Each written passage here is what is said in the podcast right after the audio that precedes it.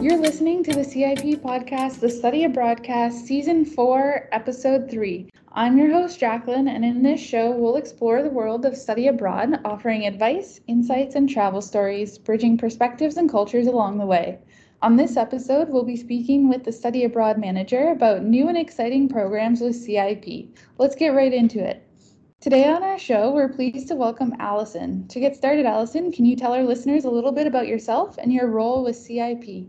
Uh, sure. So I've been working at the Center for International Programs for a little over 15 years. I started off as one of the education abroad advisors and have now been working as manager for the last five years. So, as study abroad manager, I oversee all of our study abroad programs and make sure they run smoothly. I negotiate our exchange agreements with universities around the world, and I manage some Government of Canada scholarships for incoming exchange students and student researchers. But one of the biggest parts of my job is coordinating our faculty led summer field schools, which I love that part of my job because all of them have such cool themes, and I get to work with some really great professors. In my early 20s, I participated in some amazing student programs in several countries in Africa through my involvement with World University Service of Canada. And those experiences really ingrained a love of traveling and learning about other cultures, which is why I'm passionate about providing these kinds of study abroad opportunities for students at University of Guelph.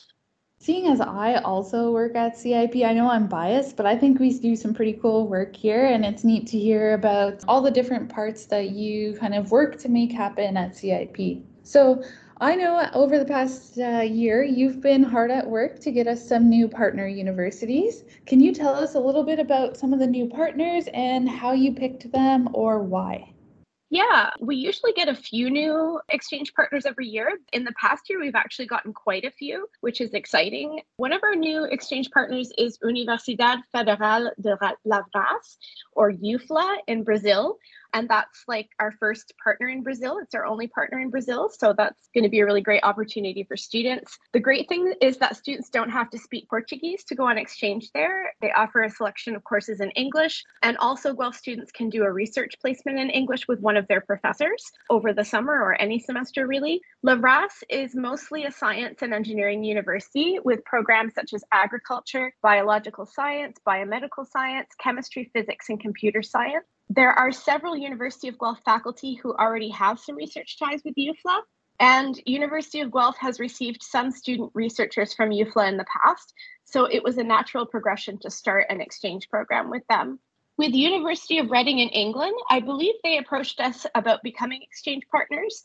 I was lucky enough to be able to visit University of Reading campus this past summer, and I was surprised about how many similarities there are with Guelph. They have about the same number of students as University of Guelph and most of the same academic programs.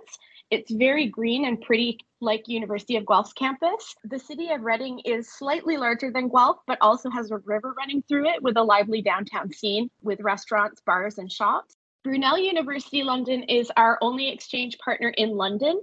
So I think it will be really popular with Guelph students. It's located on the outskirts of the city and is about a 40 minute tube ride to get into central London. Our agreement was initiated by a Guelph professor in criminal justice and public policy who had contacts with Brunel's undergraduate law program. However, Brunel offers many of the same programs as well, so students from a variety of programs can go there on exchange. I also got to visit Brunel, their campus this summer, and I'd say it's a bit more modern looking of a campus than Guelph, as the buildings are like more close together. They look maybe like newer, more modern architecture, and it's not quite as green a campus. But if you like that really kind of more urban feel, then it's a good choice. We're also about to sign an exchange agreement with University of Leeds, which is in the northern England county of Yorkshire. And Guelph students will be able to go there next year. With a population of close to 800,000 people, Leeds is actually the fourth largest city in England and University of Leeds has about twice the number of students as Guelph. It's a great choice for students who are looking for a bigger city experience, and the region of Yorkshire is known for its beautiful countryside and dales. Again, Leeds has many of the same academic programs as Guelph. So, if students want any more information about these partners or any of our partners, they can look at our program search button on the CIP website, and you can actually search which universities offer your academic program, or you can search for specific universities or by country. I know England has always been a popular choice for students who are considering studying abroad. So I'm glad to hear that we have two and soon to be three new partners there. But from your experience, are there other exchange partners, new or old, that you think offer a neat opportunity or experience and maybe they fly under the radar of students? I know it's a really personal decision for students to pick where they want to go, but basically, are there programs that you think deserve more consideration from students?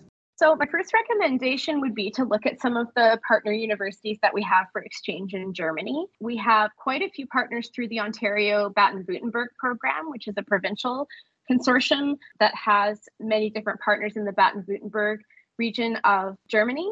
But we also have some regular exchange partners in Germany that are also really great. So those are University of Bremen, University of Hohenheim, and University of Constance. I got to visit all three of those exchange partners this summer while I was in Europe. And yeah, we don't always have that many students applying for Germany. And I'm not really sure why, because all of those universities offer a really great range of courses in English. They are in beautiful cities, all of which have like historic downtown areas. So it's a combination of like modern cities, but yet there are these areas that have the old style European architecture and churches. So, yeah, I would really recommend students look at Germany as a really great destination to study. And all of those universities I mentioned in Germany, it's also possible to do a summer research placement with a faculty member. So that's another option uh, in Germany as well. Another partner that I'm not sure students are really aware of is KU Leuven University in Belgium. Again, they teach a lot of courses in English, and it's just a really interesting country. There's also a lot of French spoken there. So if students want to practice their French, it's a really good option. Another one is Lingnan University in Hong Kong. That university actually teaches entirely in English. It is an English speaking university, and it's one of the top 200 rated universities in the world. So it's quite prestigious, but we really haven't had a lot of students applying to go there, and I'm not sure why. Our uh, director's daughter went on exchange to Lingnan a few years ago, and she had a really amazing time there. So, yeah, I definitely recommend looking at that one. And for business students, we have several good business schools that teach in English in France, namely ESC Clermont, Excelia, and Savoie Mont Blanc. And then also for business students, we have an exchange with Southwestern University of Finance and Economics, or SWUFE, in China. They teach in English. And since China is such an economic powerhouse and business partner in today's world, getting exposure to that culture, I think, is a really great opportunity for business students. It's great to hear your perspective about maybe some of these details about the partner universities that students wouldn't necessarily pick up on just through looking at their website or through some of your own travels to these places. It's great uh, to hear some of these underrated options.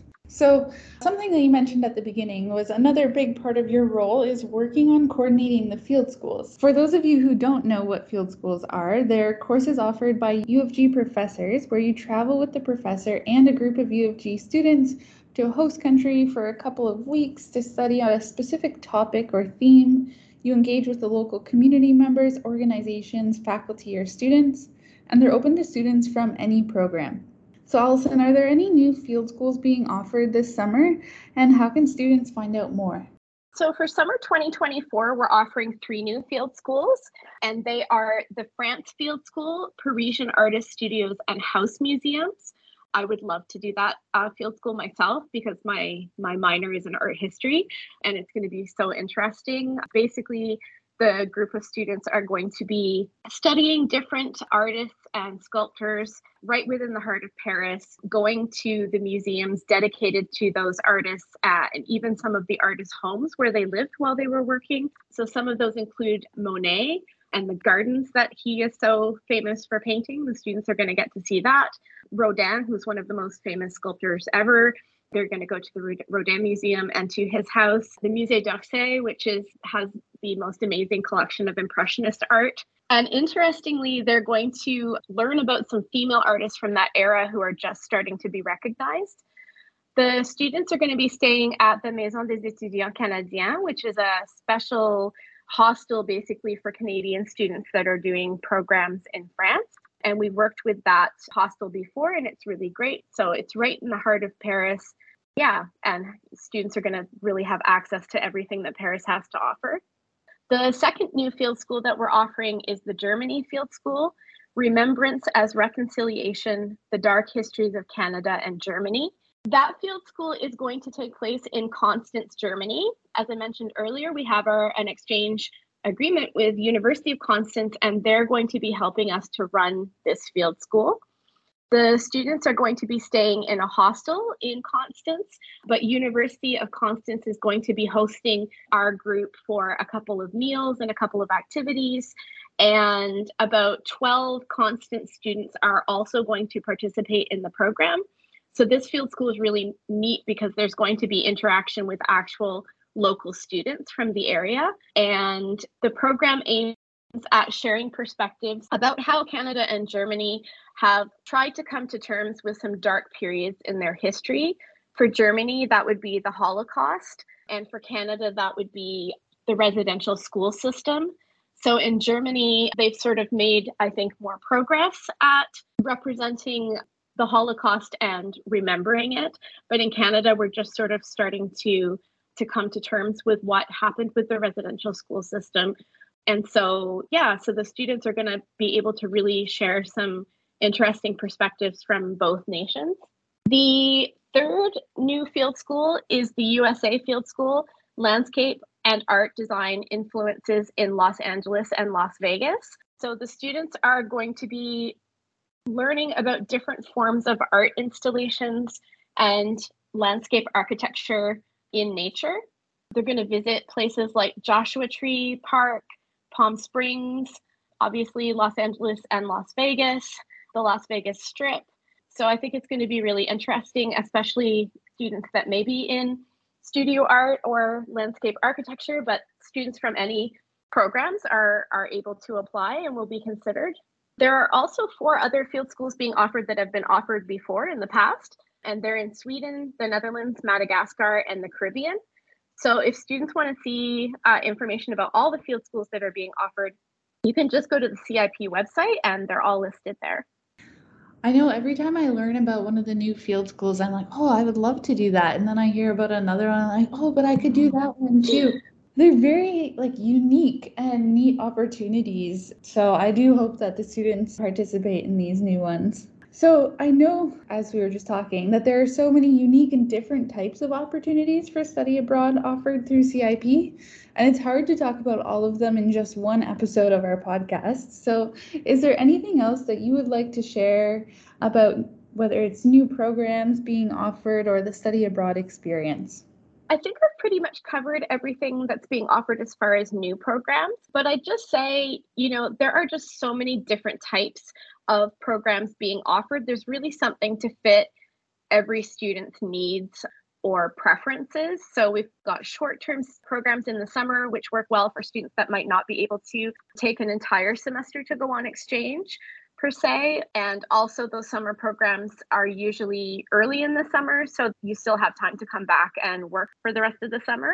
We have summer research programs where you can go and do research with a faculty member at one of our partner universities for the summer. Those all are also work well for students who may be taking courses and getting those credits transferred might be difficult with their specific program. So it's a great opportunity to get a research experience, and those can sometimes be used as a co op placement as well.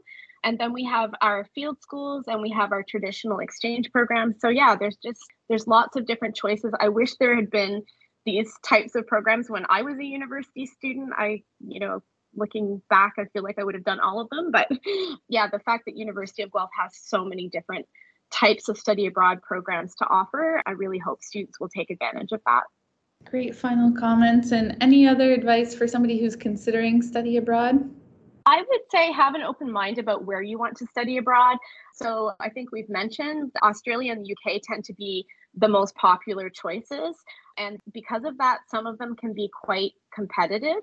So it's a good idea to use all of the five choices that you get to put on the application, ranked in your order of preference, and to not list all of your choices in the same country even though Australia and England are great, we have some other hidden gem locations and partners for study abroad that students don't always consider. And I mentioned some of those earlier. So yeah, I'd say keep your keep your options open and maybe choose a variety of different locations or partners when you are putting in your application. That was some great advice. And yeah, I do agree. Just like take some time, look at all of the options that are available, and maybe consider some that you haven't considered before. Well, that's all for today's episode of the Study Abroadcast. Don't forget to explore your own study abroad opportunities on the CIP website, uoguelph.ca slash CIP, or follow us on Instagram. Our Instagram handle is CIP underscore Guelph. Thanks for listening, and thanks to Allison for sharing her advice, insights, and travel stories.